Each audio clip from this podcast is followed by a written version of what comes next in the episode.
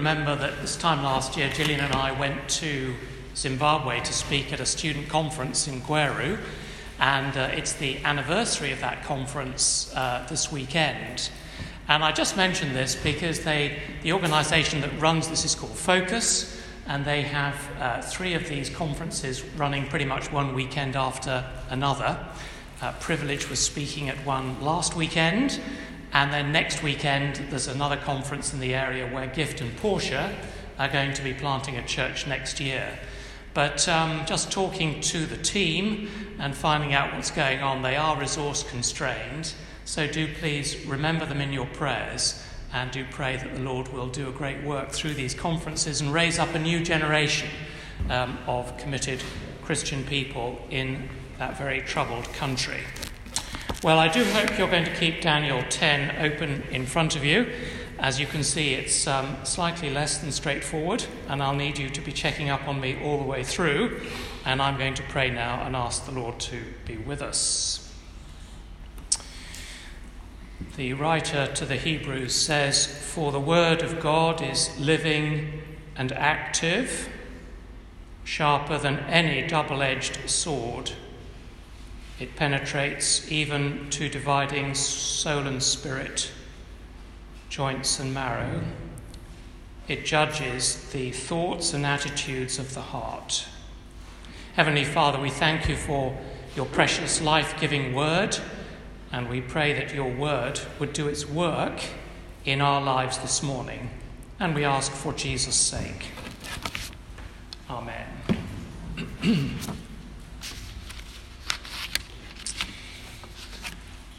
Well, many years ago now, I um, found myself on a film set. Um, it happened quite by accident. Um, I was driving through the south of England and found myself in a village that I'd never been at before.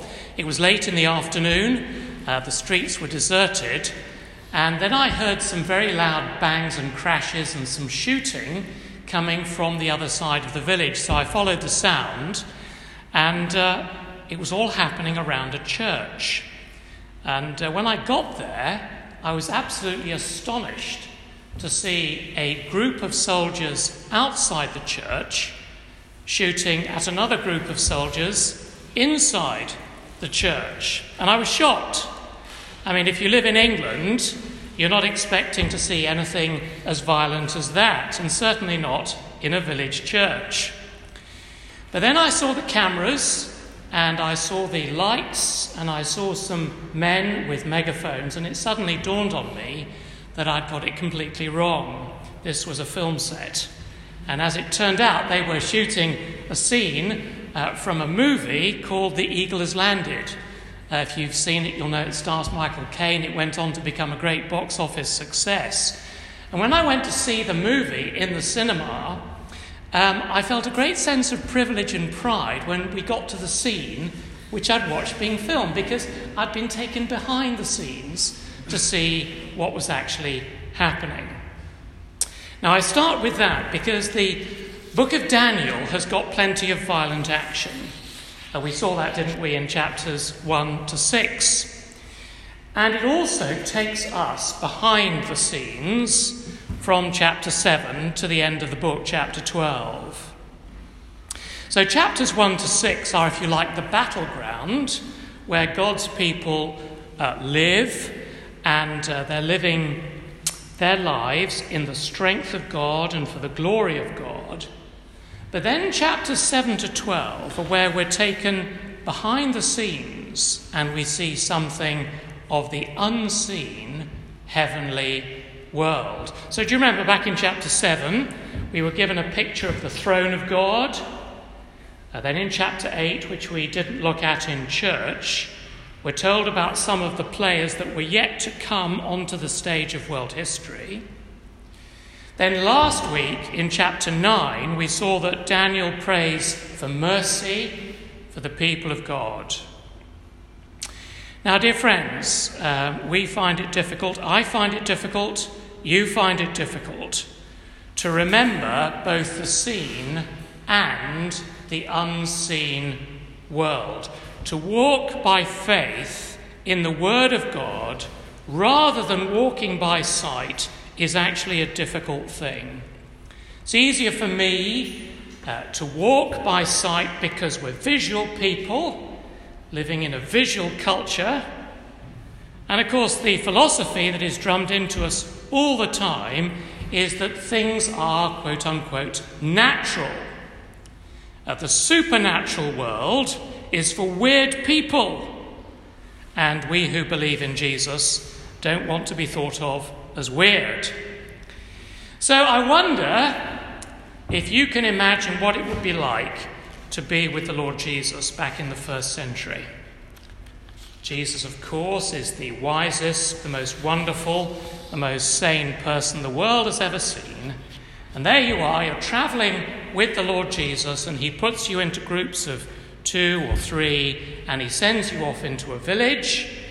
And after you've had a useful and encouraging time, you come back and you tell him some of the great stories. And Jesus says to you, I saw Satan fall like lightning.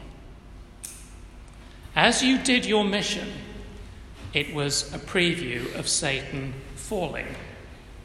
Or uh, some people come to Jesus and they criticize him, saying, uh, We know where you get your power from. You get your power from the devil. And Jesus turns to them and he says, Well, why on earth would Satan cast out demons? I mean, it's in his best interests for Satan and demons to possess people. And Jesus talks about Satan as if he's just another political leader in a neighboring country. Or imagine something else. Imagine there you are, sitting at the Last Supper, and during the meal, the Lord Jesus turns towards you, he looks you right in the eye, and he says, Do you know that Satan has asked for you? He's asked to sift you, he's asked to disqualify you from the kingdom of God, but I've prayed for you. Now, what a shock to our system to hear something like that. Astonishing, isn't it, this awareness Jesus has of the unseen world. And as Jesus talks about these things, and as the Bible talks about these things, you never actually get the impression that God is nervous, you know, as if the spiritual battle is finally poised. Uh, it's not. It's not evenly poised. God wins. But at the same time, you never get the impression that God is casual about the battle or that he wants us to be casual about the battle as if it's unimportant. Because the reality, my dear friends, is that all the time people are moving to one of two destinations. And when they reach that final destination, they never emerge from it. So come with me to chapter 10, verse 1, and uh, you'll see that Daniel is given information about a great war. Uh, chapter 11 uh, describes the war itself. You might want to read that chapter for yourself during the week. And then in chapter 12, which we're going to look at next Sunday morning, we're told what to do in light of this great war that's going on right now this morning behind the scenes. But this morning we're in chapter 10, and we're going to consider three things in the chapter that are characteristic of God's kingdom people. And the first is that God's kingdom people believe in the seen and the unseen. Christians believe in the seen world, we also believe in the unseen world. I'm sure I don't need to remind you by now that Daniel lived in the real world. He sweated, he bled, he's a normal human being. So you remember back in chapter 1, we see that Daniel understands politics. Do you remember? He's got to decide whether to cozy up to the king and compromise his faith or not. Then in chapter 2, we see that he understands religion because he finds himself surrounded by astrologers and magicians and idol worshippers, just as we do today. In chapter 4, uh, we find that Daniel understands power games because he sees Nebuchadnezzar exalting himself, puffing himself up, only to find himself humbled by Almighty God. And then in chapter 5, we see that Daniel understands secularism. Do you remember he's brought into that drunken party, Belshazzar's party? And in chapter 6, we, un- we see that he understands life and death because he allows himself, doesn't he, to be thrown into the lion's den. So Daniel is a man who understands all the experiences of life in the real world. But he also understands the unseen world, the heavenly world. Now, how do we know this? Well, we know this because Daniel has to grapple with information he sim- simply couldn't get from the world. Uh, he has to keep grappling with the scriptures, and he has to keep on grappling with visions that he didn't ask for. So Daniel is brought face to face with the unseen world, this, this heavenly world that is very, very real. And what we discover in uh, these opening verses is that Daniel takes God seriously. You can see that in verses 2 and 3. And because he takes God seriously, in verses 4, 5, and 6, God gives Daniel a stunning vision. Come with me to verse 4. Verse 4. On the 24th day of the first month, as I was standing on the bank of the great river, the Tigris, that's about 20 miles outside Babylon, I looked up, and there before me was a man dressed in linen, with a belt of the finest gold around his waist. His body was like chrysolite, his face like lightning, his eyes like flaming torches, his arms and legs like the gleam of burnished bronze, and his voice like the sound of a multitude. Well, friends, I can only say that if you get a vision like that, makes a huge impact, doesn't it? And I don't think that we should hesitate to say that this is a vision of Christ. Daniel is being allowed to see something of the second person of the Trinity 500 years before Jesus Christ was born. The reason I think this is because we've already seen the Son of Man back in chapter 7. And uh, in the battle uh, that follows this chapter, in chapter 11, Jesus is going to be the key to the outcome. So it's very appropriate that he's introduced here. But most importantly, the reason I think this is a vision of Jesus is because Daniel 10 5 and 6 is almost identical to Revelation chapter 1, verses 13 to 15, where the Apostle John sees Jesus. The descriptions are almost identical, the effect is almost identical. Both men fall to the ground. And the comfort is almost identical. In Daniel, it's the hand and the word of comfort, don't be afraid, Daniel 10, verse 12. And in Revelation 1, there is the hand and there's the same word of comfort, don't be afraid, Revelation 1:17. So I'm sure that in these two apocalyptic books, we are being given two visions of Jesus Christ. Why does God do this? Well, because something very serious is taking place. Daniel's going to be given a vision of a very serious cosmic battle taking place behind the scenes. But before that, God gives his servant Daniel a vision of the greatness of Jesus Christ. This is the sort of thing, actually, that God does again and again in the Bible. When God calls Moses to a difficult job, he first of all shows him the glory of the burning bush. Uh, when God calls Isaiah to a difficult job, he first of all shows him his holiness in the temple. And then when he calls Ezekiel, when he calls Jeremiah, when he calls Daniel, when he calls the Apostle Paul, God gives them a vision of his greatness, his majesty.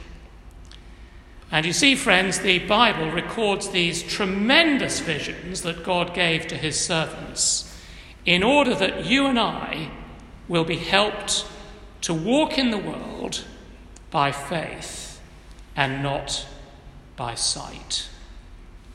Now, is that a crazy way to live? Is it a naive way to live? No, it isn't. Jesus says it's actually a very blessed way to live. For example, um, I'm sure you remember the story of Thomas.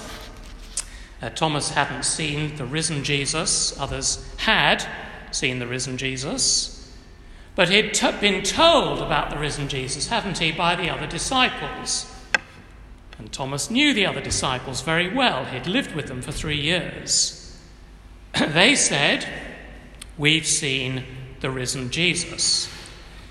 And it would have been entirely appropriate at that point if Thomas had said, Well, okay, I haven't seen him, but I trust you. Uh, and if you say he's risen, we've seen him, that's good enough for me. That would have been sensible faith, would have been reasonable faith. And actually, Jesus significantly says that would have been a very blessed position to take. It's the position I myself take. Uh, I've never seen the risen Jesus, but reliable witnesses have seen him, and they've recorded the fact for me and for you. And John says in chapter 20 of his gospel, these things are written that you may believe that Jesus is the Christ, the Son of God, and by believing have life in his name. So you see, friends, we don't actually have to see everything with our eyes.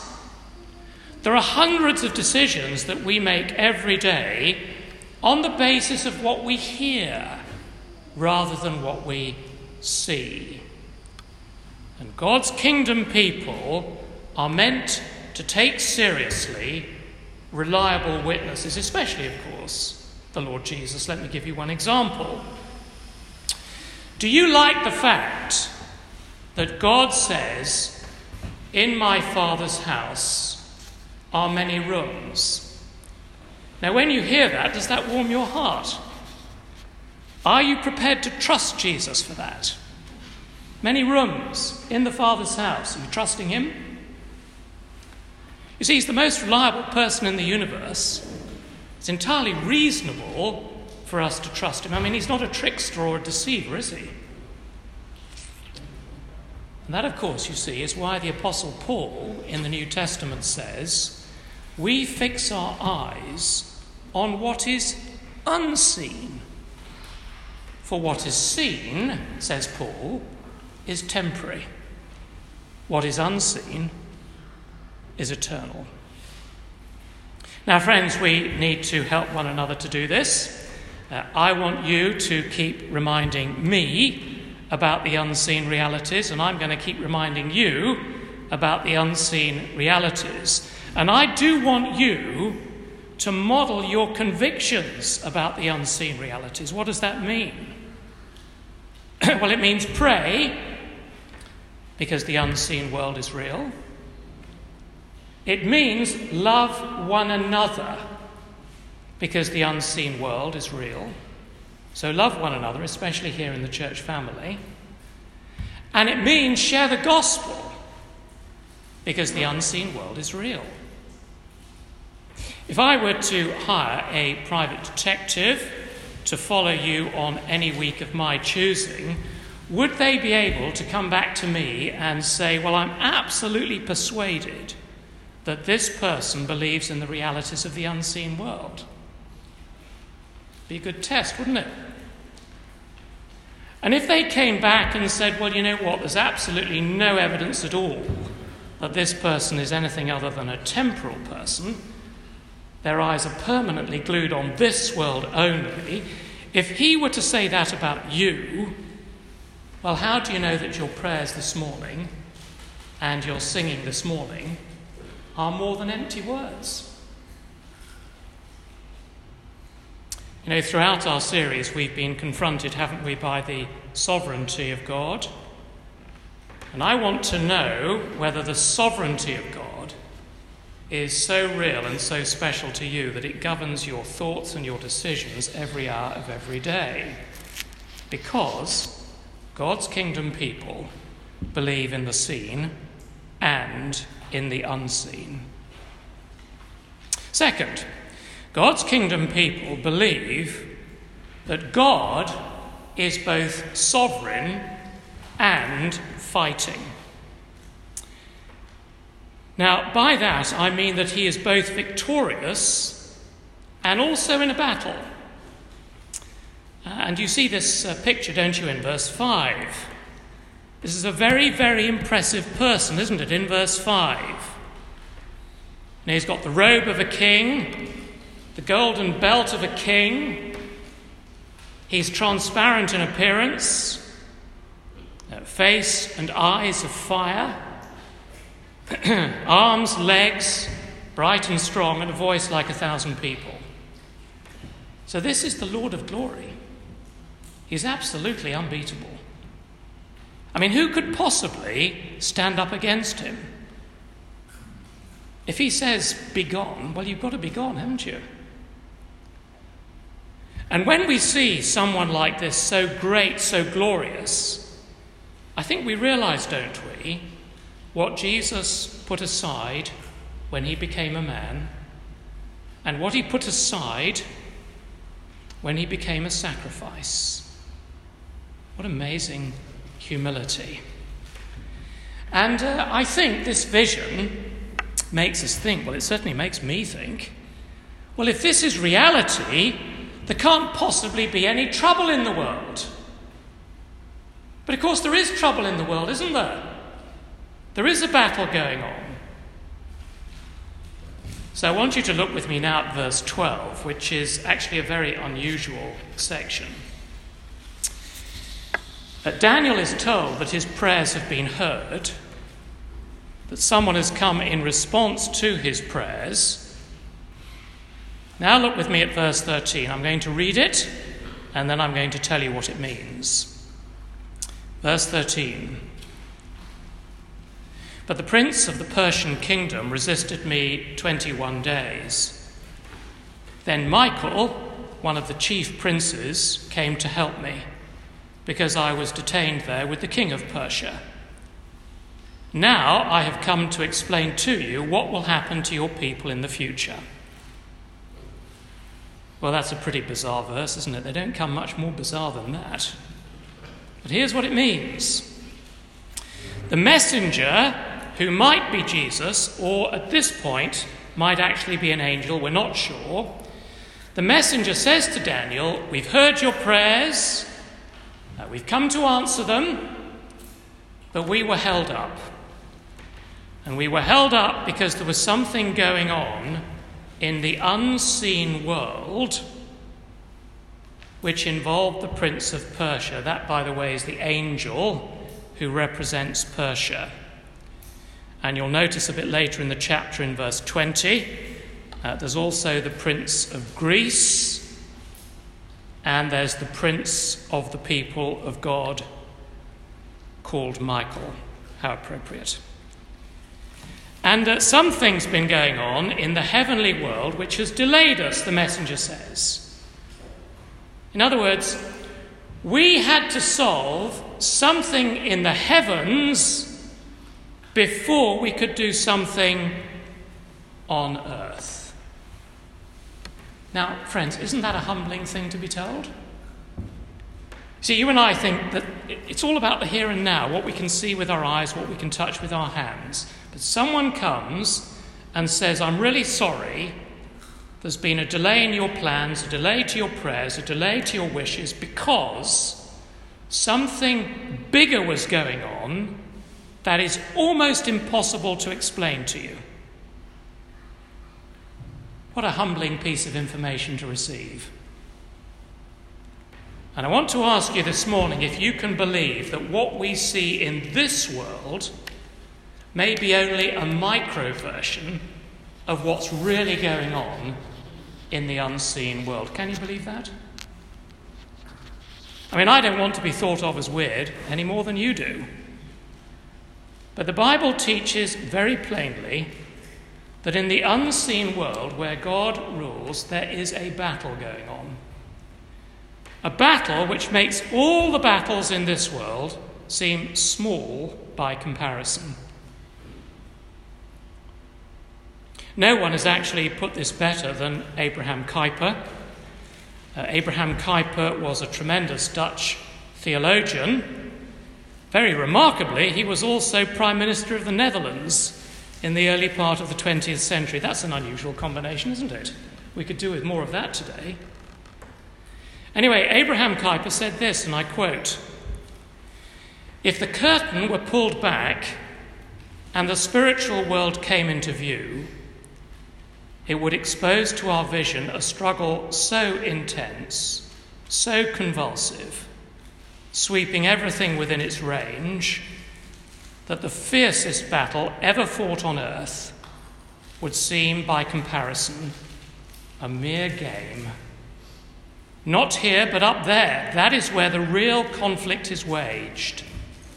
And our earthly struggles drone in the backlash. End quote. My dear friends, Abraham Kuyper was not weird. He was a very brilliant man. He founded the University of Amsterdam. He started his own newspaper. He set up the Labour Union in the Netherlands. He founded the first Christian Democratic Party in the world.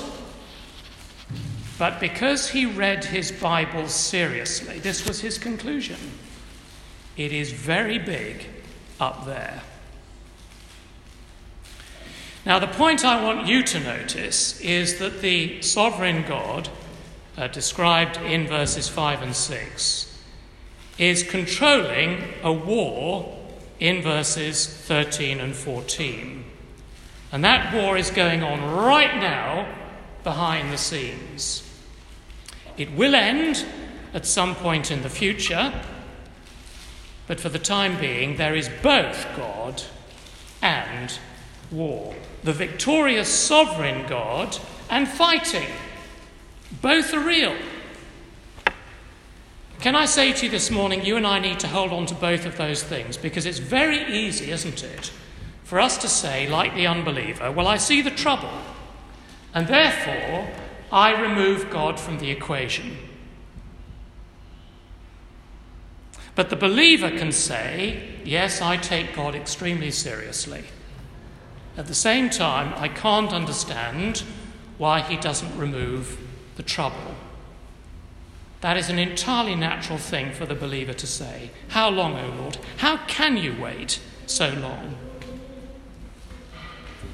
And the Bible says the sovereign God is waging a war which, yes, eventually he will remove.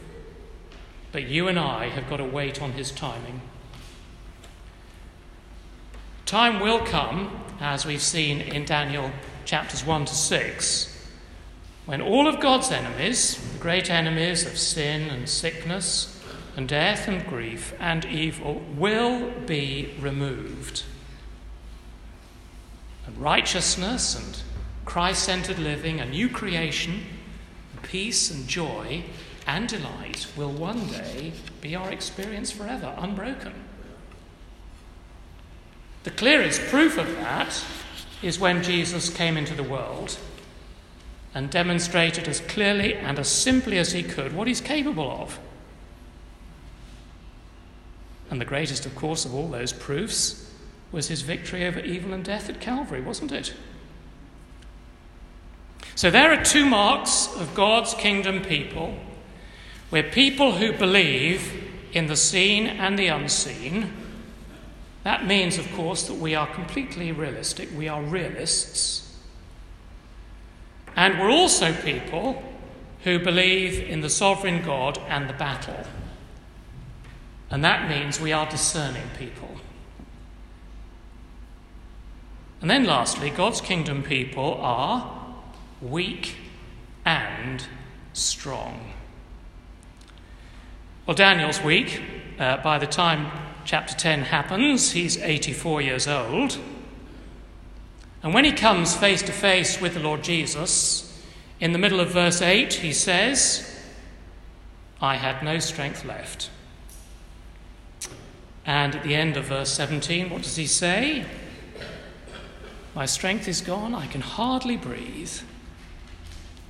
Don't know whether you've noticed this, but people who see something of the sovereign God in the Bible never have a fun time, do they? Have you noticed that?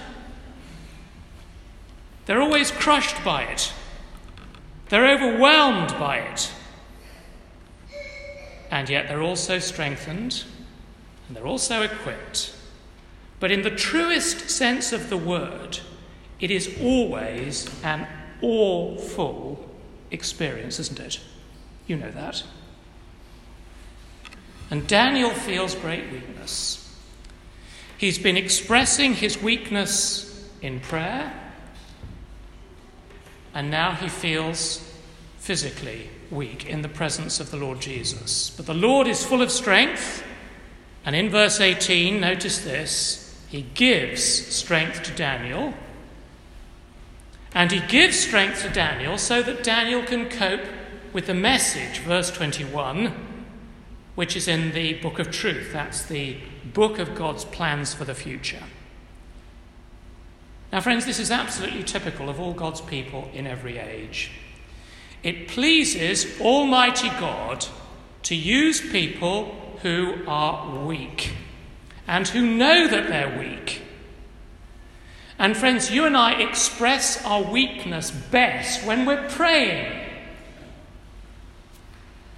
We see Daniel at his weakest in prayer in chapter 10, and yet he's never more effective or productive than when he's expressing his weakness and his dependence in prayer.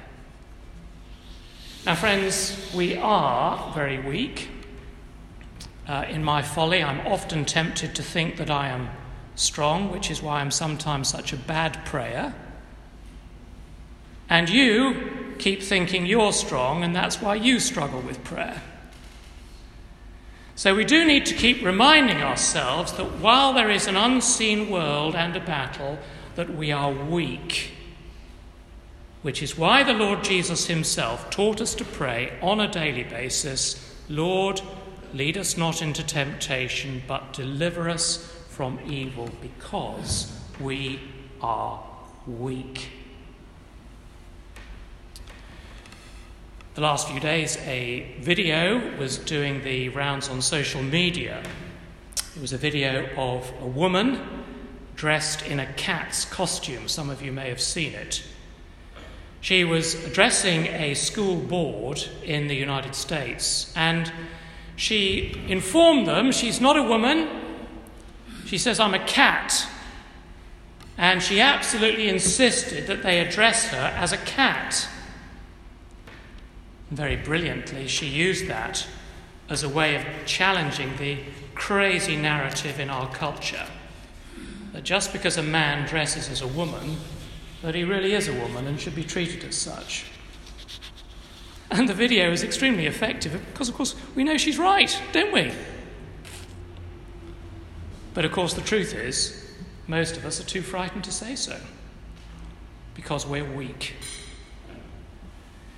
But you see, our biggest problem is, is not that. Our biggest problem is when we think that we can solve the mess in our world uh, by our own human resources or by some kind of worldly solution rather than simply kneeling and praying to the one who is described in chapter 10, verses 5 and 6. This very, very great and wonderful person. I mean, what a wonderful thing to know that whatever you're dealing with this morning, you can go home after the service and you can get down by your bed on your knees and pray to the one who's described in chapter 10, verses 5 and 6. And know as you do it that He is for you. That's a very wonderful thing, isn't it?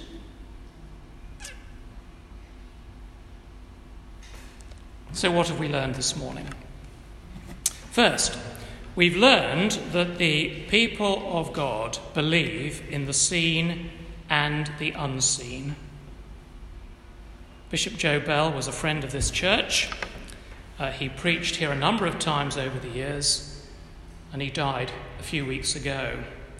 So think of it Bishop Joe Bell has moved from the seen into the unseen world. I absolutely expect to see him again. I know other people who've died in the last few weeks, and I'm not sure I'm going to see them again. But I do expect to see Bishop Joe. Friends, we believe in the seen and the unseen world. Second, God's kingdom people also know that we are in a battle under the sovereign God. He's in complete control, but at the same time, you and I are walking an extremely rocky road. And we don't always get things done as neatly and as easily and as quickly as we would like because we don't understand all the issues. But God does understand all the issues, and His timing is absolutely perfect. And then, third, God's kingdom people also recognize that they are weak, but He is strong. So, what do they do? They call to Him, He strengthens them, and He enables them to be extremely useful. They're loved, they're helped, they're strengthened, and they're useful. So, dear friends, this coming week, can we remind one another of these things? Let's pray.